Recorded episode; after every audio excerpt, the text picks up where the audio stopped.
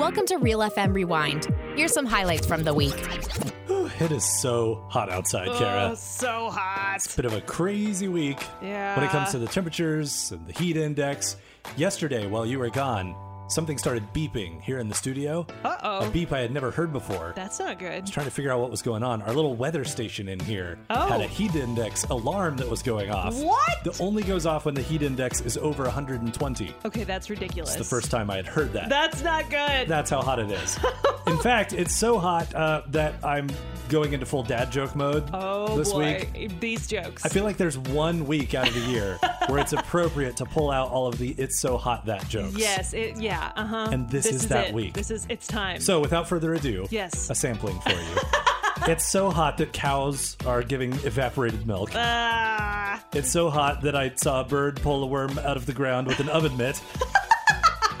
it's so hot that even artificial plants are wilting. oh my goodness. And last but not least, and maybe about to be true, I set the house on fire just to cool off. Oh dear.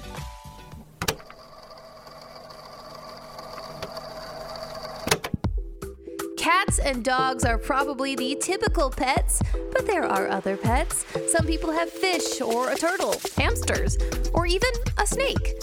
But you know who doesn't like snakes? That's right, Indiana Jones hates snakes. Why? Why did it have to be snakes? And now there is a snake named in honor of Indiana Jones. A brand new species of snake was discovered in South America and has been named, I don't know if I can say this, Tachyamenides. Oh gosh, Ta- Tachyamenia. I don't know. I give up. The last part is Harrison Fordy. So, of course, paying homage to the actor Harrison Ford, who plays Indiana Jones. But the scientist who found the snake and named it says it helps if the name is recognizable to help preserve it, to raise more awareness, people know who it is, what it is. And that makes sense, doesn't it? But I doubt Harrison Ford would have ever imagined in the world that he would have an animal, much less a snake, named after him.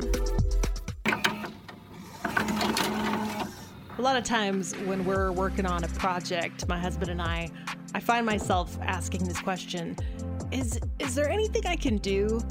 Because in our relationship, he is the super practical one. And Ah. I am the one who is often kind of standing there like, I don't actually know what I should be doing necessarily. in- Yeah. in most situations. Okay. But what's interesting is I just ran across an article today from a dad saying specifically his advice was to dads to stop asking their wife this question Is there anything I can do? Hmm. And I thought, well, that's interesting because I, I identify with this pretty strongly. Yeah. I find myself asking that question a lot. And the reason he says this is because he says a lot of times moms have a lot on their minds. They're trying to juggle a lot of different things. And so sometimes by asking that question, it's like you're adding one more task to her Ah. list to have to delegate something to Right. you. Yes. And so his advice instead was to look around the house, analyze the situation, and then just tackle the first thing that seems to be interfering with the peace of the household. There you go. So whether that's you know the toddler and whatever's going on with him, Always interfering with the peace of the household. right? Exactly. Or in my case, the kitten, or uh, whether it's the dishes, whatever it is, just look around, see what needs to be done, and then do it. He's saying in that case that will make your wife's life, or in my case, my husband's life, a lot easier. And I thought that was actually some some good advice. Not that you can't ever ask, "Can I do anything?" But sometimes maybe to just pause before you ask and look around and see, is there anything that I can tackle and just take that off their plate first.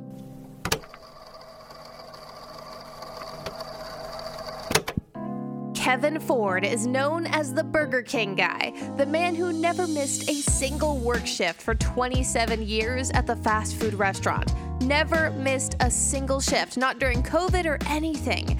And he got his fame from a video of him accepting a gift from the Burger King management for his 27 years of hard work. And the gift was a bit underwhelming for someone with such hard work and dedication. He got some candy, a few dollar store items. Kevin himself was grateful for the gift, but the internet saw this video and was outraged that someone who worked so hard was given so little in return.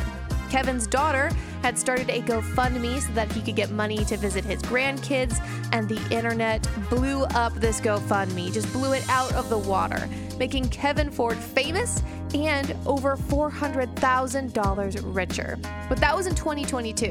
Where is he now? News outlets have begun filling us in that Kevin still hasn't missed a single work shift, even after visiting family, going on TV interviews, and he was even gifted the experience of seeing Mount Everest, and he still hasn't missed a single work shift. And he continues to work hard. Some of his money went to his kids, so now his daughter owns a house, and he put a lot away for his retirement, but he doesn't plan on retiring anytime soon. He is so appreciative of what everyone has done for him, and he said this in a statement, reflecting on everything that has happened to him. Quote, there is a lot of ugly going on right now. There's a lot of tragedy with all the things that you see on the news daily, and I think for once, people just want to be a part of something beautiful. And believe you me, this is so beautiful. Someone once said, it's better to do one thing well than to do 10 things poorly. Ah, yes. And uh, I feel like some people, some companies, they just get this. Yeah. Like a famous example is Apple computers, right? Yeah. They make computing devices. They do. they come in a few different forms Yes. laptops and phones and tablets. Right. But they make computing devices. That's what they do. They know what they're doing and they do a good job at it. Yeah, totally. I wish fast food restaurants could figure this out, Kara. Oh, yes. But they have not. Oh, boy. Right? Like McDonald's. Yeah. Cheeseburgers and fries. Yeah, you do that well. They tried to do everything for a while, though, right? That's true. Like we're gonna have coffee and salads and chicken and burgers and all that, you know. Yeah, Yeah, they did. And then they're kind of now, I think, realizing that they made a mistake and trying Yeah. to like bring the Bring menu it, bring it back down. back down a little bit. but not everyone else has learned this either. Oh, no. I mean, you have like Taco Bell, for example. They're supposed to be making, well, you know, not actual Mexican food, but No. something approaching that. Yes. And then they come out with like nacho fries and all this stuff that Uh, doesn't I really know. fit that, right? Yes. And now Wendy's, I just read today, they're getting in on it too. Oh, no. They're releasing loaded nacho sandwiches. What? And queso fries. Nacho sandwich. What? Yeah, so it's like Wendy's wants to be Taco Bell. And Taco Taco Bell Bell wants to be Wendy's. Like, you can all just be your own things. Stop it! It out Mr. Rogers was onto something. I mean, we should have already known that because kindness is the best policy, but now there is empirical scientific data to support saying hi to your neighbor is good for you. This comes from an article on the Good News Network and says, according to the Gallup National Health and Wellbeing Index, saying hello to more than one neighbor was shown to correlate with greater self perception of well being. The report itself is quoted as saying this. Notably, greeting neighbors is also linked to career well being, meaning to like what you do each day, physical well being, having energy to get things done, and financial well being, managing your money well. The associations found among these latter three elements are likely more multifaceted in nature and could be reinforced in part through the correlations found with social and community well being. Ooh, a bunch of scientific information to say we are better when we are active in our communities and doing something as simple as saying, hello, neighbor. Personally, I like saying hi to my neighbors and spreading the smiles. It's contagious.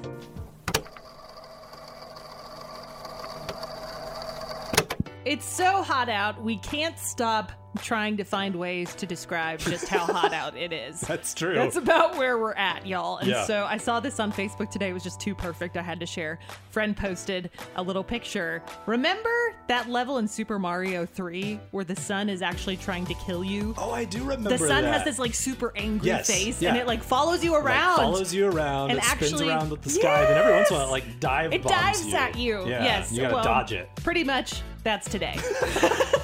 Okay, yeah. So uh, we're living in this video Yeah. game. Super Mario level 3. Sun's trying to kill us all. Stay safe, y'all.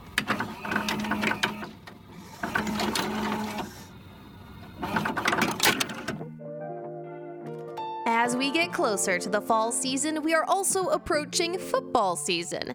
Now, I am not a football person, I do not care about the Super Bowl, but what I do care about is seeing people help others. And that's why I love this story. Super Bowl champion Leonard Fournette visited a summer camp in New York that is for kids of all ages struggling with cancer, disabilities, and chronic medical conditions.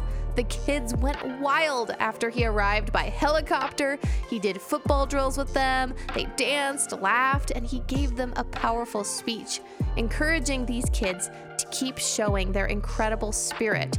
And he ensured that each child had a memorable experience with him. The Super Bowl champion said this quote, the battle these kids face every day and for the rest of their lives, they're the champions in our heart.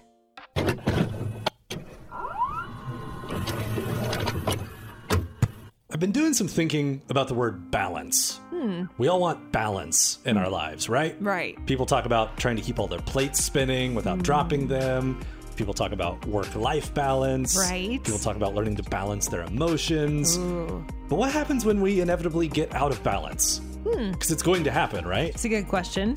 A project at work takes up more of our time than normal for Yeah. a season, or we feel more sad than happy for a period of time after experiencing a loss. Like, hmm. these things are normal, right? Yeah. So it occurred to me what if we thought a little bit less about achieving or maintaining balance and more about rhythms? Hmm. Because creation is filled with a sense of rhythm. Really come to appreciate this word. I mean, there's night and day, summer, fall, winter, spring, hmm. the ocean's tides, Yeah. waking and sleeping, weekdays and weekends, sowing and harvesting. I was reading something from a rabbi. His name is Natan Margalit. And he says that sometimes, as human beings, we try to ignore rhythms. Hmm. Other animals, like, they don't have this luxury. Yeah. But we invent devices to keep ourselves connected 24 7. We keep our factories running day and night. Yeah. Sometimes we even try to, like, fool animals, like hens, into laying more eggs by keeping their lights on all the oh, time. Oh, right. This is all in the name of progress and convenience and freedom and profits. Hmm. But in the midst of all that, he says, we have lost the music of life. Hmm. And so I think it's okay if things get out of balance sometimes. Hmm.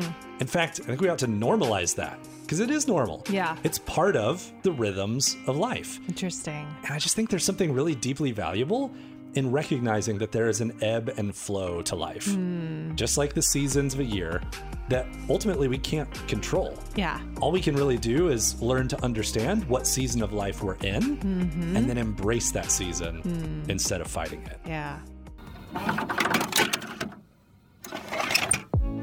Imagine being friends with someone for 68 years. That's a long time to be friends. Now imagine that friend is someone you've never met in person. Well, that's pretty crazy, and meeting them for the first time would be definitely special. Patsy and Carol Ann were pen pals since 1955, thanks to being in a similar program. It's called Girl Scouts on our side of the Atlantic, but for the British, they call it Girl Guides. And they were connected through this and began writing letters to each other as young girls. They talked about life, and then eventually, as they got older, talking about marriages, families, and they always sent each other cards for birthdays, Christmas, but they were just never able to meet up. Until recently. Patsy told her daughter that she really wanted to see Carol Ann, and so for her birthday, she was given the gift of tickets to the USA to visit her friend in South Carolina. Patsy said as soon as Carol Ann opened the door, she recognized her immediately. It was quite emotional and wonderful, and the pair enjoyed a great time together, like the lifelong friends that they are. Friendship is so beautiful, and I strive to be as good of a friend as Patsy and Carol Ann because at any point they could have gotten busy, they might have just stopped writing, and they didn't. And that's the kind of friend I'd like to be.